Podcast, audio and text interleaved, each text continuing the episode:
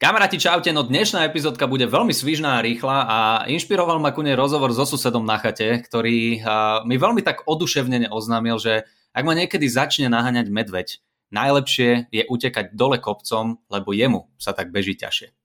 Samozrejme, už len z toho, ako sebavedomo mi to hovoril, som si tým nebol istý a tak som to išiel na nec kontrolovať a poviem vám jednu vec, ak ten človek niekedy stretne medveďa, vôbec sa neteším na jeho pohreb prvom rade, lebo to bude samozrejme tragédia a v druhom rade, lebo bude musieť celé jeho rodine oznámiť, že to bol klamar. Pravda je taká, že medveďovi je úplne jedno, ktorým smerom tie vaše unavené, bolavé a krčovo žilnaté nohy začnú utekať. Dobehne vás, či pôjdete hore, dole alebo rovno a to z jednoduchého dôvodu.